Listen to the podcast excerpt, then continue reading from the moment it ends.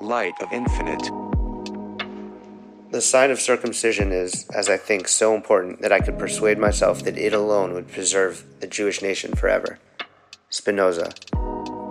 In this week's Parsha, Tazria, we are entering a new section of Vayikra, Leviticus, dealing with the laws of man. The previous Parshiot dealt with the laws pertaining to animals. This follows the order of creation. Man, Ish, was created last.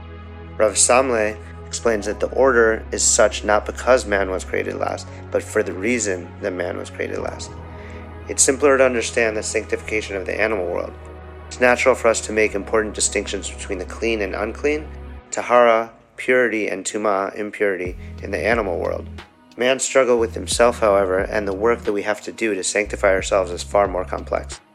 The Zohar compares man to animals in regards to the korban, the sacrifice from the verse, and the eighth day the skin of the orla should be circumcised, being amidst the verses that deal with Tahara and Tuma of the woman giving birth. What we see in these readings, in their proximity and importance, is the sanctification of time, Shabbat, of man, Brit Milah, and of place, the Korban.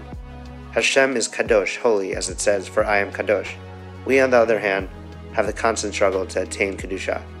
All of this comes to teach us how to free ourselves from our slavery to that which is not holy, and to take actions towards holiness, freedom, spirituality, and oneness. If we are all in the image of God, but have no actual image of God, then how do we become a semblance of the light of infinite, that is Hashem, in this finite that surrounds us?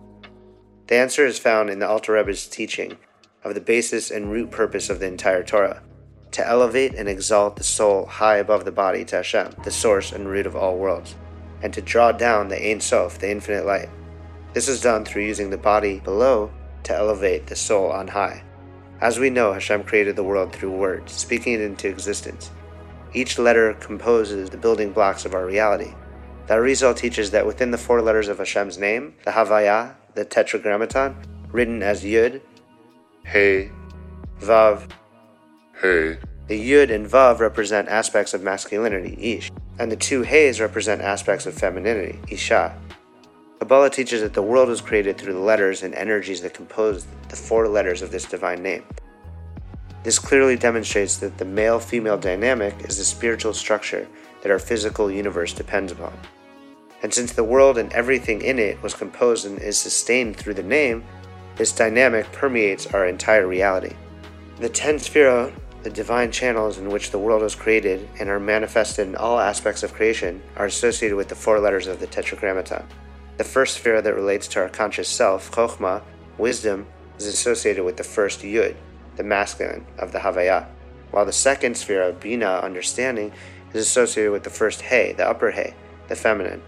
The next six spheres of the emotions are associated with the third letter, the Vav, the masculine. It also sits between the upper and lower Yud in the letter Aleph. While the tenth sphere of Malchut, kingdom, is associated with the second or lower He, the feminine. We find the etymological source for the term Isha, woman, wife, in the verse, This one shall be called Isha, because this one was taken out of Ish. Each person and the Sphirot have masculine and feminine aspects and qualities. The Lubavitch Rebbe explains that on the level of Isha, one must occupy oneself with the aspect of Tazria, sowing. Sowing is specifically done here on earth. If one were to sow even three spans above the earth, nothing will sprout. It's the same with mitzvot. It must be done here on earth, as it's written, and I will sow her for me in the earth, and for you shall be a land of delight.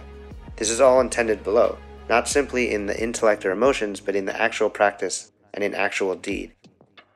As we have covered previously, Hashem desires the heart, but it is the heart that we must put into action for elevation to take place. The mitzvah of tzedakah is the comprehensive principle of all the mitzvot, and it is not one that can be limited to the heart. The poor cannot be sustained with love only, but by action in concrete ways. Shedding tears for the poor while not acting and keeping all resources to oneself won't save a life. It's only through action that we can complete the purpose of creation and our purpose of being created. The Rebbe teaches that this is the meaning of the verse, a woman that will conceive, because with Isha, there needs to be Tazria, sowing on earth below. Reaching exalted levels of the soul is not enough when we are tasked to use the body here on earth to elevate it. This is how we bring about the future redemption. One of my favorite lessons from Rab Simcha Bunim is everyone must have two pockets and a note in each pocket so that he or she will reach into one or the other depending on the need. When we feel lowly and depressed, one should reach into the right pocket and there find the words, Bishvili nivra ha'olam. The world was created for me. But when feeling high and mighty, one should reach into the left pocket and find the words, Vanochi afar ve'efer. I am but dust and ashes. Kabbalah teaches that the world was created as a broken vessel. Hashem constricted himself and his good in the brokenness of the world. Rab Natan of Breslov says that our highest task is to choose to see his light, to choose to let in and partner with Hashem even when he is hidden.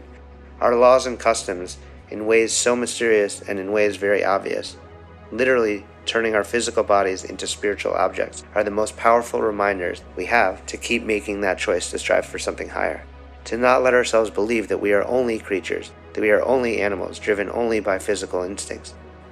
The Torah teaches us how to free ourselves from our self imposed slavery, to take action towards holiness, freedom, and ultimate oneness. Man is but dust of the earth, Adamah, but through the struggle and fight to spiritualize reality, we become Adameh Le'elyon, a semblance of God. Dive in deeper at lightofinfinite.com.